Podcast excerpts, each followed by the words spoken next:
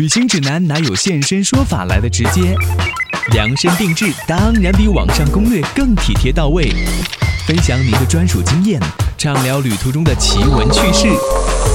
现在就和我一起走进七嘴八舌去旅行。各位来自全球的听友还有网友，你好吗？我是子聪，欢迎你收听今天的七嘴八舌去旅行节目。提到迪拜，我们都会觉得这是一个非常神奇的、充满了无限可能的地方，同时它也有非常神秘的阿拉伯文化。我们今天会在节目当中邀请旅行达人小包子和大家来聊一聊他去阿联酋国家迪拜阿布扎比旅行的故事。欢迎你的收听。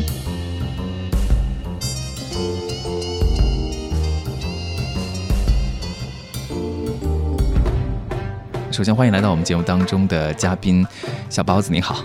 Hello，大家好，我是超级小包子。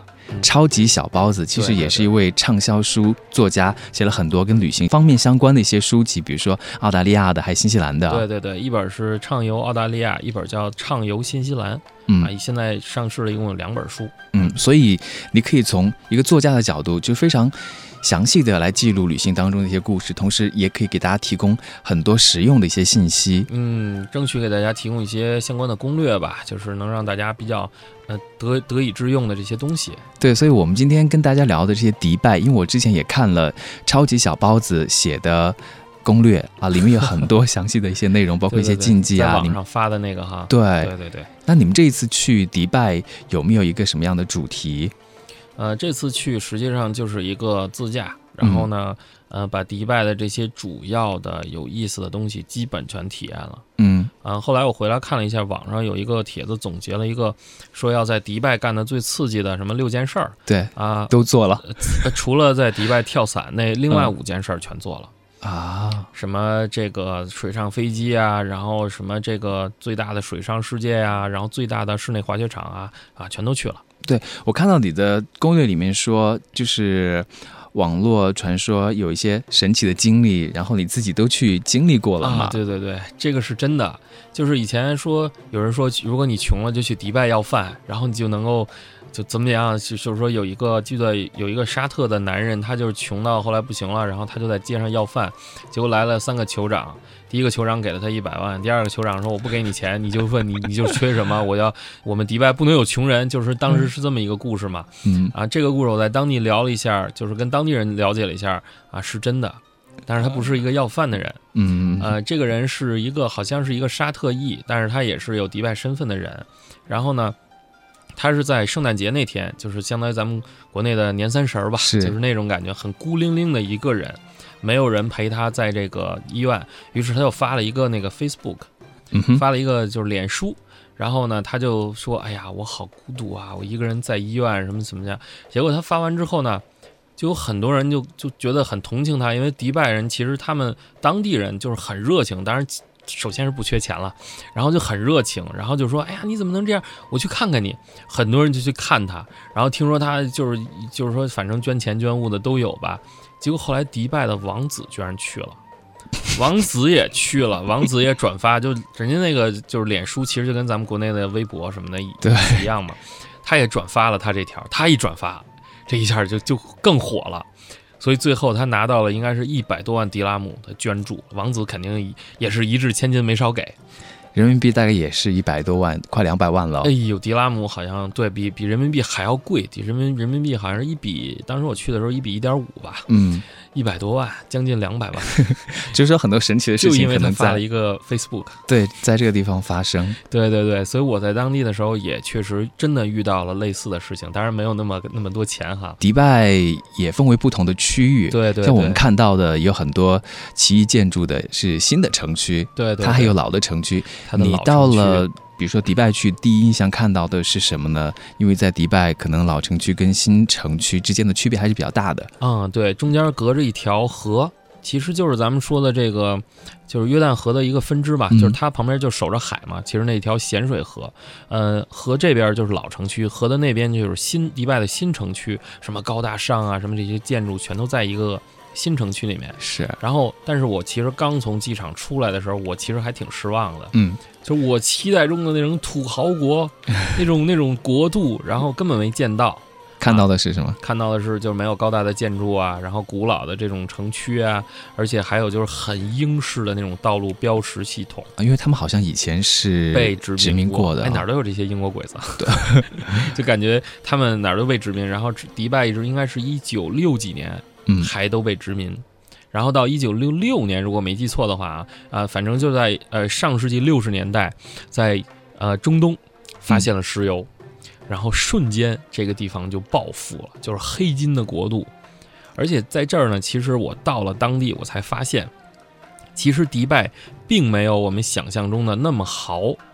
而且呢，迪拜也不是完全靠石油，它这个国家附近还有一个地方叫阿布扎比。嗯，阿布扎比才是真正石油储备量最多的国家，但是比较低调。啊，对，最最低调、最最牛的这个国家就是阿布扎比。为什么叫国家？啊，大家可能听说过阿联酋是吧？迪拜和阿布扎比现在都属于阿联酋，它的全称叫做阿拉伯联合酋长国，嗯，啊，UAE 嘛。然后，所以这些这些所谓的现在这些城市，在过去都是一些国度。就是酋长国联合起来，然后呢，阿布扎比这个酋长当时因为他势力最大，他的国国力也最强盛，所以他干脆统一了另外的五国，然后呢就成立了这个国家。最后一个国家应该如果没记错是沙迦，就是最后也是统一了，就相当于就跟秦始皇干的活差不多哈，统一了六国，最后变成了现在的阿联酋。那么阿布扎比的石油储备量超过百分之九十，超过整个 UAE 的百分之九十。所以是一个非常大的储备量。就那是真的，真的是土豪，真的是有钱。迪拜是排在第二，那它这个第二跟第一其实差距是很大。其实很，迪拜的储备量不到百分之十，然后另外几个小国就相对更穷嘛，就是可能只占百分之零点几的那种。但是那几个国家也是跟着沾光了嘛，毕竟出石油就是出黑金。但他们现在好像很多就是也在发展旅游业和其他相关的行业，靠石油的比较减少。对，其实我觉得像阿布扎比现在还处在那种特别豪的那种牛气冲天的状态。哈，迪拜人就很聪明，他们知道自己石油储备量不多。当然，我说的这个百分之 百分之几已经很多了，已经很多了哈，也是够够够人家吃几辈子的了。他们知道自己的石油储备量不多，所以迪拜人很聪明，他们发展物流，他们不做石油做物流，所以他在波斯湾，它位置比阿布扎比还要靠外一点，他就做这个物流港口。国际化的这种物流港口，所以迪拜就是非常非常多的这种物流啊、国际贸易啊，呃，各种外来人口，迪拜的外国人应该占到超过百分之八十五。所以在在那儿，而且尤其它还有一段英国殖民的一个一段历史，所以在那儿街上基本上你能遇到的人，大多数都会说英语，啊，所以你只要会英语，去那儿没有什么问题，不用怕跟当地人交流不了。因为我去之前，那是我。嗯，算是我第一个去的中东国度吧。嗯，我觉得我要是不会阿拉伯语，可能还不太能跟当地人交流。后来我去了以后，发现完全不用担心，完全不用担心，在那儿就够了。对对对，而且它算是在咱们说，呃，对于一些传统的穆斯林国家呀，就是这种中东国家嘛，可能还有一点点这种，我认为它是比较保守的嘛。嗯，然后但是它真的是一个很开放的一个。一个一个一个这个穆斯林的国度吧，像超级小包子，你自己去的国家已经很多了嘛？啊，还好，就是迪拜这个国呃地方，我们也在很多宣传资料上面看到过介绍等等，包括他那个哈利法塔也是有了解。那当你真的到那个地方去，包括去哈利法塔还有其他的一些地方的时候，你还是会觉得很震撼吗？哈利法塔是真的很震撼的一个地方，嗯，其他的地方。就是给我感觉这个地方真的是也是很有钱，就是在沙漠里建出了一个豪之国度，就那么一种感觉。然后哈利法塔给我的最震撼的一个一个感觉呢是，嗯，第一次在人工的人为修出来的一个建筑上看到地平线是是圆形的，就是是弧度的。是一个有弧度的，因为咱们一般说咱们登高远眺的时候，你看到地平线还是一个一个平的嘛，就算在海面上你看到的基本上也都是平的嘛。但是哈利法塔真的太高了，我还没有到哈利法塔的顶上，就是一般给我们游客参观的那个，不是阿汤哥，就是在碟中谍里爬的那个顶部，它是在中中部靠上一点的位置，一百二十四层是吧？对对对，那个地方是给游客开发的一个观景台，我是在那儿看的。那个地平线已经是有弧度的了，就是你能感觉到从这个角度看，地球是圆的，就是那么一种感觉，太震撼了。包括从那么高的地方看下去那些景色，还有那个我看你拍的一张照片，帆船酒店啊，就特别特别美。它很漂亮。呃，帆船酒店的那个正好从那边过来，是我们上去的时候是日落的时间，然后过来正好一个逆光嘛，所以其实不太好拍。但是那个光线打在海面上，然后再倒影过来，非常漂亮的。灯塔价格多少钱？那个灯塔的价格好像是一百多迪拉姆体验一次。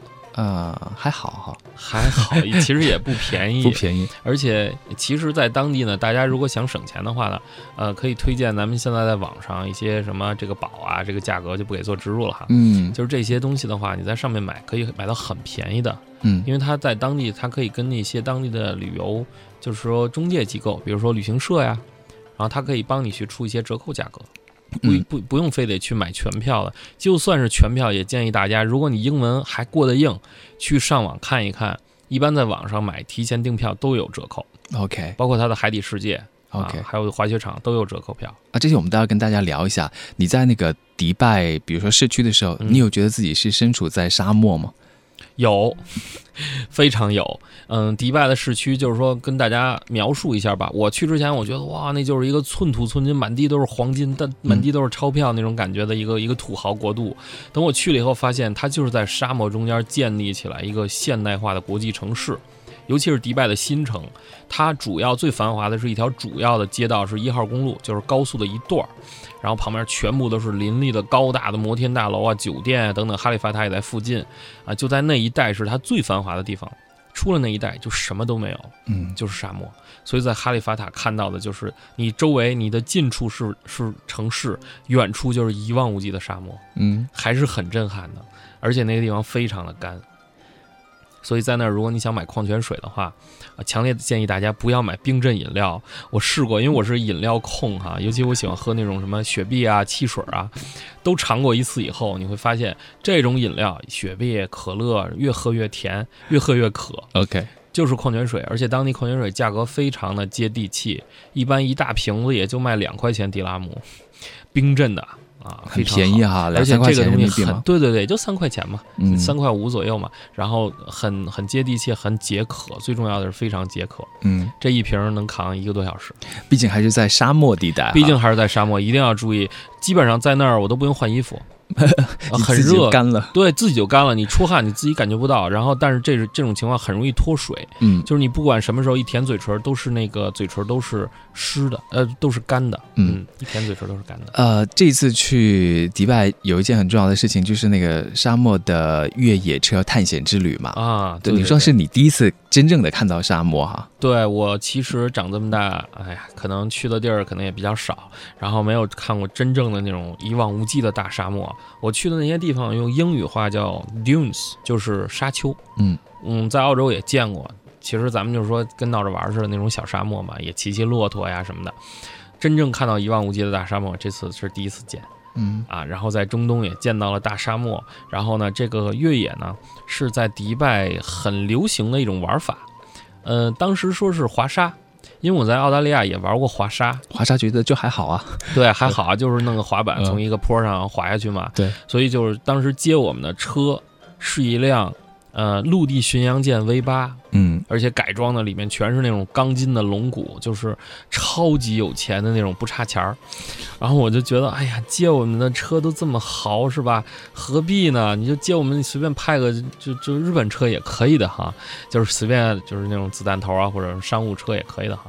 没有，陆地巡洋舰 V 八，当时觉得哎呀好厉害。然后等开到沙漠中心呢，我就说，哎呀，这个地方沙漠沙丘在哪儿？准备让我们去滑沙，还没换衣服呢，还得怎么样弄个沙套什么的，会弄弄得满身都是沙子。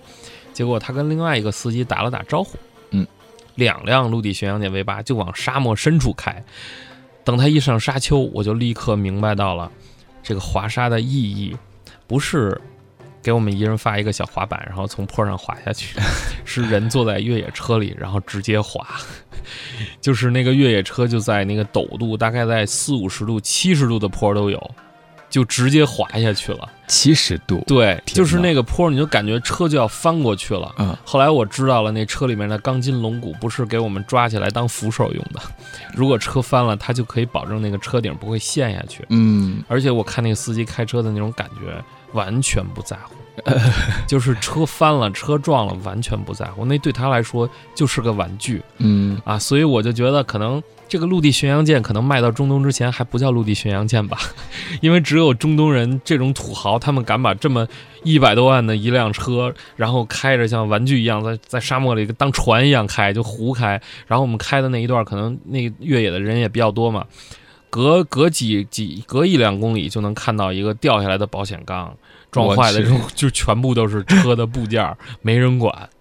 就没人要，就直接撞坏就扔在那儿，回家再修。那那你们坐在那个车里面是什么样的感受啊？比过山车刺激多了，因为你知道过山车不会翻，啊，就是你再怎么害怕，你只是觉得自己在吓唬自己，但是你你心里有个底，你知道这过山车是不会翻的，你知道嗯过山车不会从这上面直接滚下去，嗯但是在那儿没有任何人给你保证，你只有一个安全带把你自己捆在座上。一个车里面坐多少人？呃，五个人，嗯，然后除了司机就是四个人嘛，所以就是不管是男人还是女人，到时候都会发出一些非常非常惊悚的大呼小叫，这个体验太特别了，太刺激了。啊！就是到最后刹车是没有没有任何意义的，真的，因为其实我自己也在沙地上开过车。当沙坡陡到一定程度的时候呢，你在沙地上如果踩刹车，那个沙子滑的反而比你不踩刹车还要快，嗯因为踩刹车就像在冰面上一样，直接就溜下去了。呃，那么最好的方法就是，如果是开手挡的话，就是挂一档，嗯，因为它会用一个齿轮较劲嘛，让你的速度一直保持在那个速度上，你反而还能慢一点儿。但是他们那些人开车完全不是这个概念，他是侧着就从这坡上滑下去了。就让你体会这种最危险的感觉，对但是它其实还相对来说比较安全。对，让你感觉其实那个车就翻了又能怎样对对对他那个反正他们不在乎，我也不在乎，毕竟不是我自己的车嘛，就是让你感觉这车马上就在翻的边缘那种感觉，每次都是这样。有的坡你上去，因为我们还好，我们是第二辆车，我们前面还有一个前车之鉴哈，你就看这车。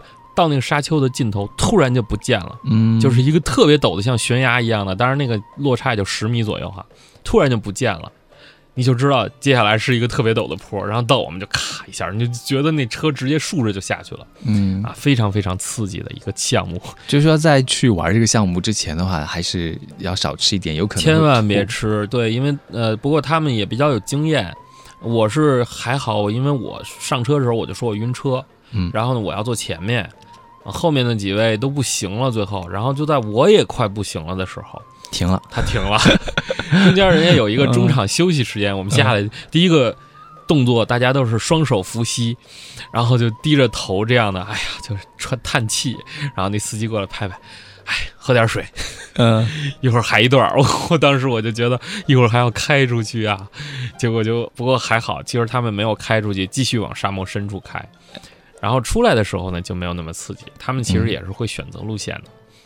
这个是你推荐大家，就是如果想要尝试一点比较刺激的项目的话，就是去迪拜一定要体验的。对，对对，这算迪拜的一个非常有特色的体验项目吧。嗯，然后那个也很也很流行，有很多家公司都在做。嗯据我知道的，而且他们都是你不需要自己有交通，像我们呃当时去的时候，实际上算是包车了嘛，我们有自己的交通，无所谓，他是直接到酒店的大堂去找你的，嗯，所以很方便，很适合这种自助游啊或者怎样的这种游客。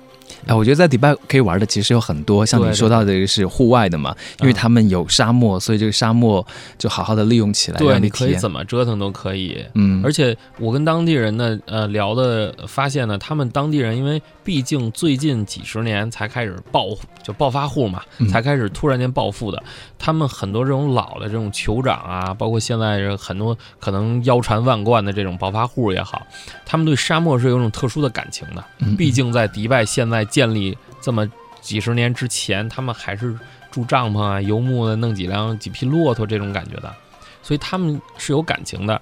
呃，每到周末的时时候，这些酋长就会带着他们的四五个老婆，然后十几个孩子，对对，他们是可以娶，他们是可以娶四个老婆的。嗯啊，我知道的，在当地还有娶十几个老婆的。天哪！对对对，其实呃，咱们说他们是娶娶老婆是按照教义来娶的嘛，但是其实那个教义是很久很久以前的一个定的，那个时候是因为打仗。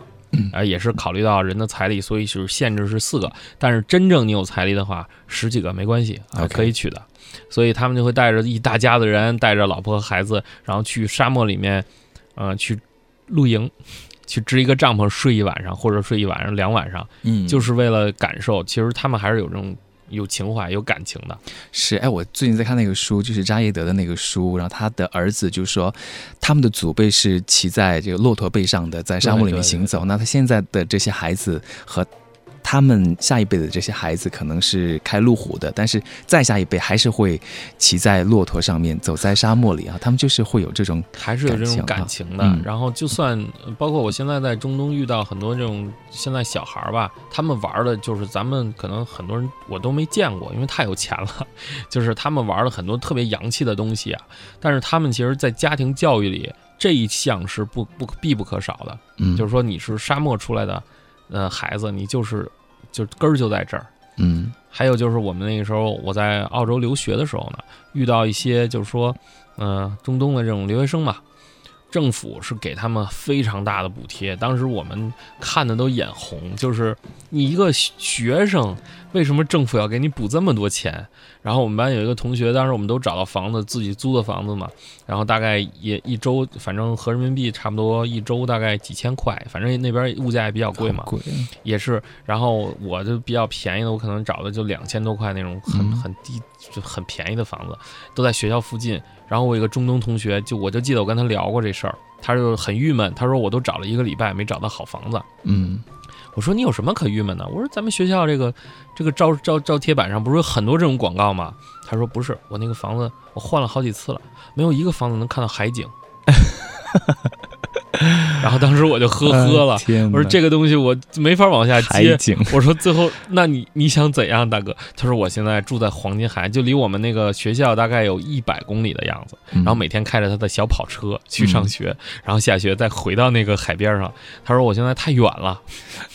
最后那个大哥哥在我们旁边的这个学校附近的一个很富豪、很富豪的一个区，租了一个酒店式公寓。嗯啊，一周的。这个周租差不多是六千多块，哇塞！一个月的话就是，对，好几万呢。对，好几万，但是嗯无所谓，不 care，因为他还有你想他的车的挑费，但是他们也很很苦闷。他说他喜欢西方世界，嗯，他喜欢这个，就是说，比如说澳洲这种西方文化，但是他毕业了以后不能留在这儿，就是说你接受政府给你的补贴，你相当于就就你就类似于签了一个。意向性的卖身契，你还要回国报效你的祖国。嗯，对对对，就是这样的。当然，我后来去迪拜以后啊，这很多年以后，我自己终于去了中东这个 UAE 这个国家哈，然后去了迪拜。他们当地人的福利太好了，真的太好了，就是不给你移民，就是他不接受所谓的外来移民，就是当地人，然后他的待遇非常非常好。说如果你在当地，就是说一个迪拜真正的迪拜人。你结婚，政府给你补助，给一百万美金，然后给你一块地，你可以自己盖房子呀。然后你娶老婆呀，随便你，因为他毕竟都不是娶一个嘛。然后就这样，所以其实很多当地人是，就是过得很滋润。他们可能也不像超级滋润，对，有百分之八十多，你说都是外来人。所以这个迪拜这个城市也是由外来人口建造起来。对对对，经济发展还是要靠外来人，就很多打工的呀，然后很多这种中层管理人员。真正的迪拜的本地人，他们真的就叫土豪，每天什么都不干，大概睡到十点钟起床，然后呢，起床以后吃早。所以我在迪拜惊奇的发现，呃，所有酒店，所有高档酒店的早茶、早餐都是从呃七点多钟开始，一直到十一点半，就是接下来就是午餐，基本上到十一点还有人在吃，因为他们刚起。OK，然后吃完午饭以后呢，喝下午茶。喝完下午茶以后呢，吃晚饭。吃完晚饭以后呢，就去一些夜场啊，就娱乐项目。而且那边的娱乐项目消费真的很高。嗯。然后看到的那些，就是说，呃，这些明就是明星级别的这种这种女郎啊，也是很多的。啊、身材什么的非常一级的。然后接下来是夜宵，OK，所以他们一天的生活超级滋润，什么都不用干，光是政府补助就会给很多很多的钱。嗯，其实迪拜有很多的故事。对,对,那我们今天这一期节目呢，只是聊了很小的一部分啊。对,对。还有很多它背后的一些文化，以及你在迪拜的一些体验，我们在下次节目当中再跟大家来继续分享。好的好的。嗯，好，我们下次节目再会。Allah, Allah,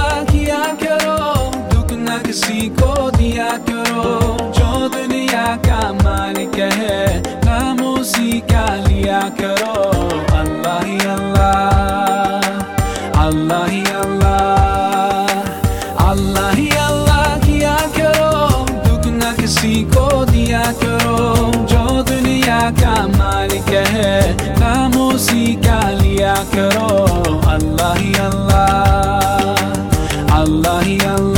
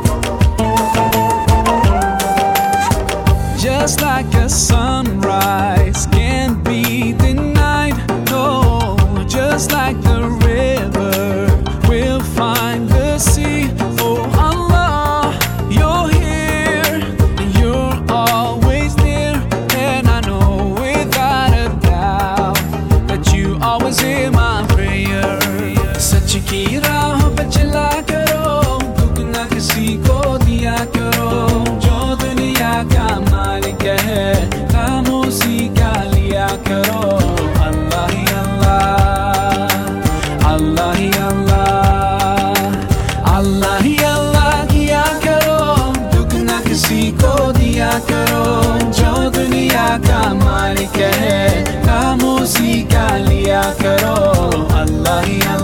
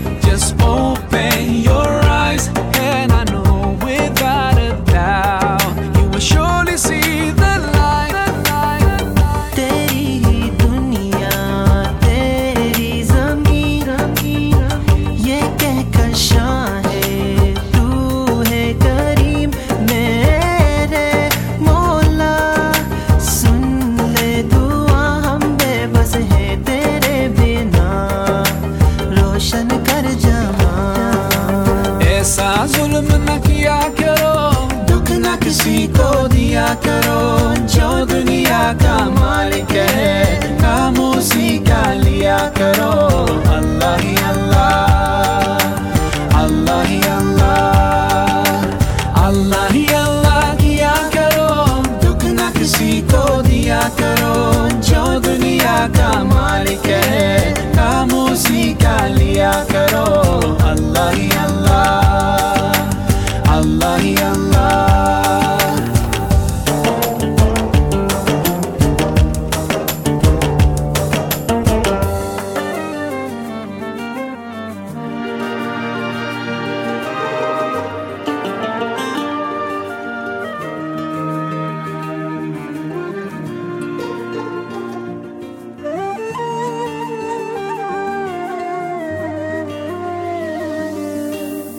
अल्लाह ही अल्लाह किया करो दुख न किसी को दिया करो जो दुनिया का मालिक है काम उसी का लिया करो अल्लाह ही अल्लाह अल्लाह ही अल्लाह अल्लाह ही अल्लाह किया दुख न किसी को दिया करो जो दुनिया का मालिक है।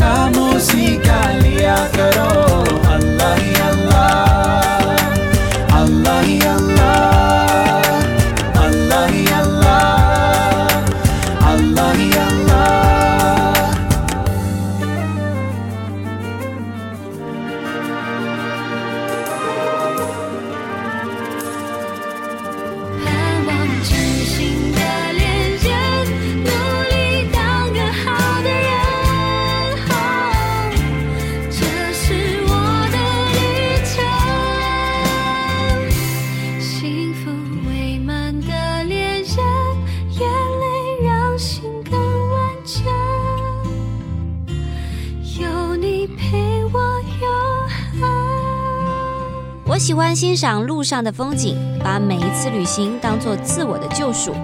我喜欢享受途中不同的感受，把每一次悲喜当做对心灵的洗涤。别说太忙，也别说不知道方向，让我们背起行囊，相约在路上。中国国际广播电台环球旅游广播伴您一路同行，我是贤子。